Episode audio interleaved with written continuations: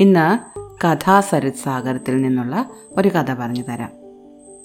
പണ്ട് പണ്ട് പുഷ്കരാവതി എന്നു പേരായ ഒരു നഗരത്തിൽ ഗൂഢസേനൻ എന്നു പേരുള്ള ഒരു രാജാവുണ്ടായിരുന്നു ആ രാജാവിന് മക്കളുണ്ടായിരുന്നില്ല. അങ്ങനെ ഒരുപാട് കാലം പ്രാർത്ഥനകൾക്കും പൂജകൾക്കും ഒക്കെ ശേഷമാണ് അദ്ദേഹത്തിനൊരു മകനുണ്ടാകുന്നത് ആ മകനെ വളരെയധികം കൊഞ്ചിച്ചും ലാളിച്ചുമാണ് രാജാവ് വളർത്തിയത്. അവനെ പുറത്തേക്കെങ്ങും വിടാറുണ്ടായിരുന്നില്ല. കൊട്ടാരത്തിലെ തോട്ടത്തിലായിരുന്നു അവന്റെ കളി. അധ്യാപകർ കൊട്ടാരത്തിൽ വന്നാണ് അവനെ പഠിപ്പിച്ചുകൊണ്ടിരുന്നത്. അങ്ങനെ ഏകാന്തനായിട്ട് ആരുമില്ലാതെ വളർന്ന ഈ രാജകുമാരന് ഒരിക്കൽ തോട്ടത്തിൽ വെച്ച് മന്ത്രികുമാരനെ കണ്ടുമുട്ടി.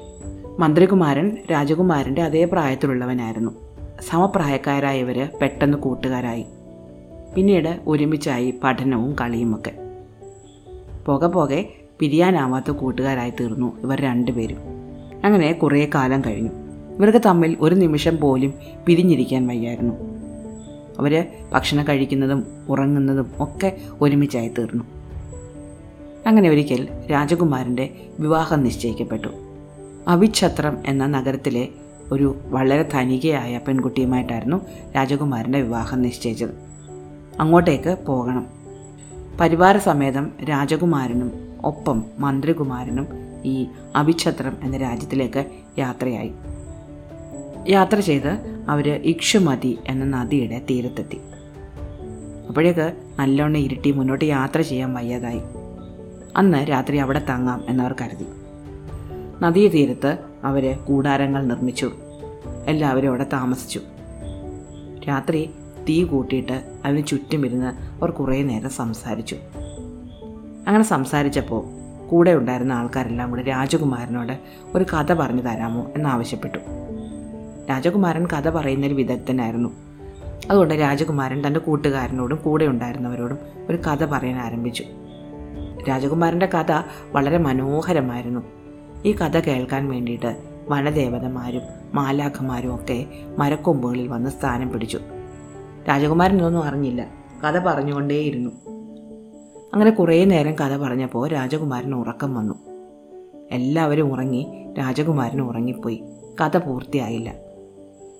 കഥ കേൾക്കാൻ വേണ്ടി മരക്കൊമ്പിൽ വന്നിരുന്ന മാലാഖമാരിൽ ഒരുവൾക്ക് വളരെയധികം ദേഷ്യം വന്നു.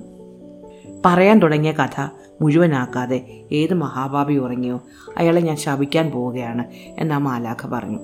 മന്ത്രികുമാരൻ ഉറങ്ങിയിരുന്നില്ല. അവൻ മാത്രമേ ഉറങ്ങാതിരുന്നുള്ളൂ. ഈ പറയുന്നത് കേട്ട് മന്ത്രികുമാരൻ ആകെ വിഷമിച്ചു. ഒന്നും മിണ്ടാതെ എന്താണ് ഈ മാലാക പറയുന്നത് എന്ന് കേൾക്കാൻ വേണ്ടിയിട്ട് അവൻ ചെവിയോർത്തു മാലാക പറഞ്ഞു ഇവൻ രാവിലെ എഴുന്നേറ്റ് യാത്ര തുടരുമ്പോൾ വഴിയിൽ ഒരു മുത്തുമാല കിടക്കും. ഇവൻ അതെടുത്ത് കഴുത്തിലിടുകയാണെങ്കിൽ അത് അപ്പോൾ തന്നെ ഒരു പാമ്പായി മാറി ഇവനെ കൊത്തിക്കൊല്ലും. അപ്പോൾ കൂടെ ഉണ്ടായിരുന്ന മറ്റൊരു മാലാക ചോദിച്ചു ഈ മാല ഇവൻ എടുക്കാതെ പോയാലോ? അപ്പോൾ മാലാക പറഞ്ഞു സാരമില്ല. മുന്നോട്ട് പോകുന്ന വഴിയിൽ ഒരു വലിയ മാവുണ്ട്. ആ മാവിൻ ചുവട്ടിൽ ഒരു മാങ്ങ വീണ് കിടപ്പുണ്ടായിരിക്കും പഴുത്ത മാങ്ങ. അത് കണ്ടാൽ ഇവൻ എടുത്ത് കഴിക്കും. ആ മാങ്ങ എടുത്ത് കഴിച്ചാൽ ആ ക്ഷണം അവൻ മരിച്ചു പോകും അത് വിഷമുള്ള മാങ്ങയായിരിക്കും. അപ്പോൾ മറ്റൊരു മാലാഖ ചോദിച്ചു ആ മാങ്ങയും കഴിക്കാതെ ഇവൻ മുന്നോട്ട് പോയാലോ? അപ്പോൾ മാലാഖ പറഞ്ഞു പിന്നെ അവൻ മുന്നോട്ട് പോവുകയാണെങ്കിൽ അവിഛത്രത്തിലെത്തി വധുവിന്റെ ഗ്രഹത്തിലേക്ക് അവൻ കയറുമ്പോൾ പന്തലിന്റെ പടിവാതിലും മറിഞ്ഞ് അവന്റെ ദേഹത്തേക്ക് വീഴും.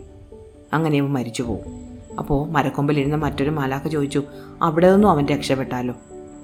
അപ്പോൾ മാലാഖ പറഞ്ഞു അവിടെ നിന്നും അവൻ രക്ഷപ്പെടുകയാണെങ്കിൽ രാത്രി അവൻ തന്റെ വധുവിനോടൊപ്പം മുറിയിൽ കയറുമ്പോൾ തുമ്മാൻ തുടങ്ങും. തുമ്മി തുമ്മി അവൻ മരിച്ചു പോയിക്കൊള്ളും അവനെ രക്ഷപ്പെടുത്താൻ ഒരേ ഒരു മാർഗമേ ഉള്ളൂ. അവൻ തുമ്മി തുടങ്ങുമ്പോൾ ആരെങ്കിലും അടുത്ത് ചെന്നിട്ട് ജീവ ജീവ എന്ന് പറയണം. അങ്ങനെയല്ലെങ്കിൽ തീർച്ചയായിട്ടും ഇവൻ മരിക്കും.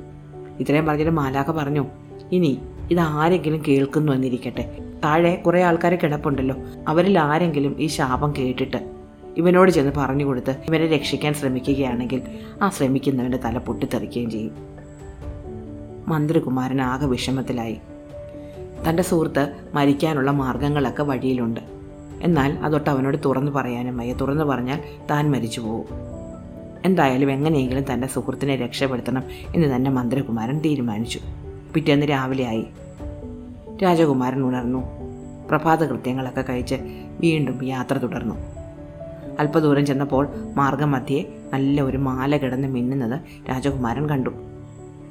രാജകുമാരൻ അത് കയ്യിലെടുക്കാൻ ഭാവിക്കുന്നതിന് മുമ്പ് മന്ത്രികുമാരൻ ഓടിച്ചെന്ന് അത് തട്ടിപ്പറിച്ച് ഒരു പാത്രത്തിലാക്കി. എന്നിട്ട് പറഞ്ഞു വിവാഹം കഴിക്കാൻ പോകുമ്പോൾ വഴിയിൽ കിടക്കുന്ന സാധനങ്ങൾ എടുത്ത് കഴുത്തിലിടുന്നത് ശരിയല്ല. അത് ശരിയാണെന്ന് രാജകുമാരനും തോന്നി.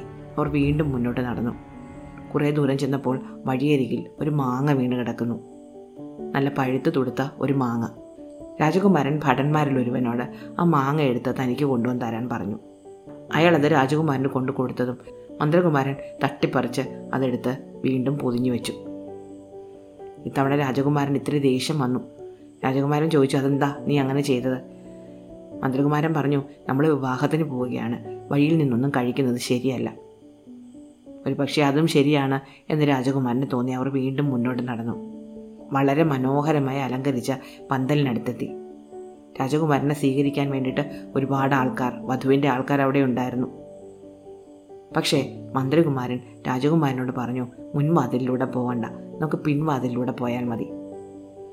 രാജകുമാരൻ പറഞ്ഞു ഇതുവരെ നീ പറഞ്ഞത് ഞാൻ സമ്മതിച്ചു. വഴിയിൽ നിന്ന് മാലയെടുത്ത് കഴുത്തിലിടുന്നതോ വഴിയിൽ കിടന്ന മാങ്ങ കഴിക്കുന്നതോ ശരിയല്ല. പക്ഷേ ഈ ഗോപുരവാതിൽ എന്താണ് കുഴപ്പം? ഇതുവഴി കടന്നു പോകുന്നതല്ലേ ശരി. അതല്ലേ ഉചിതം. വിവാഹം കഴിക്കാൻ വന്ന വരൻ പിൻവാതിലിലൂടെ എങ്ങനെ കയറും? മന്ത്രികുമാരൻ പറഞ്ഞു അതെന്താണെന്നൊന്നും പറഞ്ഞു എനിക്ക് പറ്റില്ല. പക്ഷെ നീ എന്നെ വിശ്വസിക്കണം. ഞാൻ പറയുന്നത് പോലെ നീ പിൻവാതിലൂടെ കടന്നാൽ മതി. ഇത്ര കാലമായി നമ്മൾ കൂട്ടുകാരായിട്ട്. ഇന്നേ വരെ നിനക്ക് ദോഷമായി വരുന്നൊന്നും ഞാൻ നിന്നോട് പറഞ്ഞിട്ടില്ല. ഇതും അങ്ങനെ തന്നെയാണ്. എന്തുകൊണ്ടാണ് നീ പിൻവാതിലൂടെ വരണം എന്ന് പറയുന്നത് എന്നെനിക്ക് നിന്നോട് വെളിപ്പെടുത്താൻ വയ്യ. നീ ഞാൻ പറയുന്നത് കേൾക്കണം. ഇത് പറഞ്ഞപ്പോൾ എന്തായാലും കൂട്ടുകാരൻ പറഞ്ഞതല്ലേ അനുസരിച്ചേക്കാം എന്ന് രാജകുമാരൻ കരുതി. രാജകുമാരൻ മുൻവാതിൽ ഒഴിവാക്കി പിൻവാതിലിലൂടെയാണ് മണ്ഡപത്തിലേക്ക് പ്രവേശിച്ചത്. രാജകുമാരൻ അകത്ത് കയറിയപ്പോഴേക്കും മുൻവാതിൽ പൊളിഞ്ഞു വീണ് ഒരുപാട് പേര് അപകടത്തിൽപ്പെട്ടു. എന്തായാലും വിവാഹം മംഗളമായി നടന്നു. അതിനുശേഷം രാജകുമാരൻ മണിയറയിലേക്ക് പ്രവേശിച്ചു. മന്ത്രികുമാരൻ നേരത്തെ മുറിയിൽ കയറി കട്ടിലിനടിയിൽ ഒളിച്ചിരിപ്പുണ്ടായിരുന്നു. മുറിയിൽ കയറിയതും രാജകുമാരൻ തുമ്മാൻ തുടങ്ങി. നിർത്താതെയുള്ള തുമ്മൽ. മന്ത്രകുമാരൻ കട്ടിലിനടിയിലിരുന്ന് ജീവ ജീവ ജീവ എന്ന് ജപിച്ചുകൊണ്ടിരുന്നു. കുറേ നേരം തുമ്മിയിട്ട് ക്ഷീണിതരായ രാജകുമാരൻ അവിടെ കിടന്നുറങ്ങിപ്പോയി. രാജകുമാരി ഉറങ്ങിയിരുന്നില്ല. അതുകൊണ്ട് മന്ത്രകുമാരന് അവരുടെ കണ്ണ് വെട്ടിച്ച് പുറത്തേക്ക് പോകാൻ പറ്റിയില്ല. നേരം വെളുക്കുന്നതുവരെ വരെ കട്ടിനടിയിൽ തന്നെ ഒളിച്ചിരുന്നു. നേരം വെളുക്കാറായപ്പോൾ രണ്ടുപേരും ഉറങ്ങിക്കാണും എന്ന് കരുതി പതുക്കെ പതുക്കെ മന്ത്രികുമാരൻ പുറത്തിറങ്ങിയതും രാജകുമാരി ഉണർന്നു. രണ്ടുപേരും മന്ത്രികുമാരനെ കണ്ടുപിടിച്ചു. അവർക്ക് ഇതൊട്ടും സഹിക്കാൻ പറ്റിയില്ല. തങ്ങളുടെ മുറിയിലെ കട്ടിലിനടിയിൽ തന്റെ സുഹൃത്ത് ഇത്ര നേരം ഒളിച്ചിരിക്കുകയായിരുന്നു. രാജകുമാരൻ മന്ത്രികുമാരനോട് ദേഷ്യപ്പെട്ടു. അവന്റെ വിശദീകരണങ്ങളൊന്നും കേൾക്കാൻ നിൽക്കാതെ അവനെ ഉടൻ തന്നെ കൊല്ലണം എന്ന് ഭടന്മാരോട് ആജ്ഞാപിച്ചു. ഭടന്മാർ അപ്പോൾ തന്നെ മന്ത്രികുമാരനെ പിടിച്ചുകൊണ്ടുപോയി അന്ന് വൈകുന്നേരം വധശിക്ഷ നടപ്പാക്കാൻ തീരുമാനിക്കപ്പെടുകയും ചെയ്തു. വൈകുന്നേരമായി തന്നെ വധിക്കാൻ വേണ്ടി കൊണ്ടുപോകുന്ന വഴിക്ക് മന്ത്രികുമാരൻ തന്റെ അവസാനത്തെ ആഗ്രഹമെന്ന നിലയിൽ ആരാച്ചാരോട് രാജകുമാരനോട് സംസാരിക്കാൻ തനിക്കൊരു അവസരം നൽകണം എന്ന് പറഞ്ഞു. അവസാനത്തെ ആഗ്രഹമല്ലേ? ഇത്ര കാലം കൂടെയായിരുന്ന കൂട്ടുകാരനുമാണല്ലോ. അവന്റെ വിശദീകരണം കേട്ടുകളയാം എന്ന് രാജകുമാരന് തോന്നി. ഒരു പകലുകൊണ്ട് രാജകുമാരന്റെ ദേഷ്യം കുറച്ചൊന്ന് അടങ്ങിയിരുന്നു. മന്ത്രികുമാരൻ രാജകുമാരന്റെ മുന്നിലെത്തി. നേരത്തെ വഴിയിൽ നിന്നെടുത്ത് സൂക്ഷിച്ചിരുന്ന മാല രാജകുമാരന്റെ മുന്നിൽ വെച്ചു. അപ്പോഴാണ് അതൊരു പാമ്പാണ് എന്ന് രാജകുമാരന് മനസ്സിലായത്. നേരത്തെ ഗോപുരം പൊളിഞ്ഞു വീണ കാര്യം രാജകുമാരൻ കേട്ടിരുന്നു. എന്നാൽ പിന്നെ തന്നോട് കഴിക്കരുതെന്ന് പറഞ്ഞ മാങ്ങയ്ക്കും എന്തോ കുഴപ്പമുണ്ട് എന്ന് രാജകുമാരന് മനസ്സിലായി. കൂടുതൽ വിശദീകരണങ്ങളൊന്നും കേൾക്കാൻ നിൽക്കാതെ അദ്ദേഹം മന്ത്രികുമാരനെ ആലിംഗനം ചെയ്തു. തന്റെ സുഹൃത്ത് തനിക്ക് ദോഷം വരുത്തുന്നതൊന്നും ചെയ്യുകയില്ല എന്ന് അദ്ദേഹത്തിന് ബോധ്യമായി. അദ്ദേഹം മന്ത്രികുമാരനോട് ക്ഷമിച്ചു. അവർ തമ്മിലുള്ള പിണക്കമെല്ലാം അതോടെ മാറി. സൗഹൃദം വീണ്ടും ദൃഢമായി. താമസിക്കാതെ അവർ സ്വന്തം രാജ്യത്തേക്ക് തിരിച്ചുപോയി. വളരെ കാലം സന്തോഷമായിട്ട് ജീവിച്ചു. ഇഷ്ടമായോ കഥ? അടുത്ത കഥ അടുത്ത ദിവസം.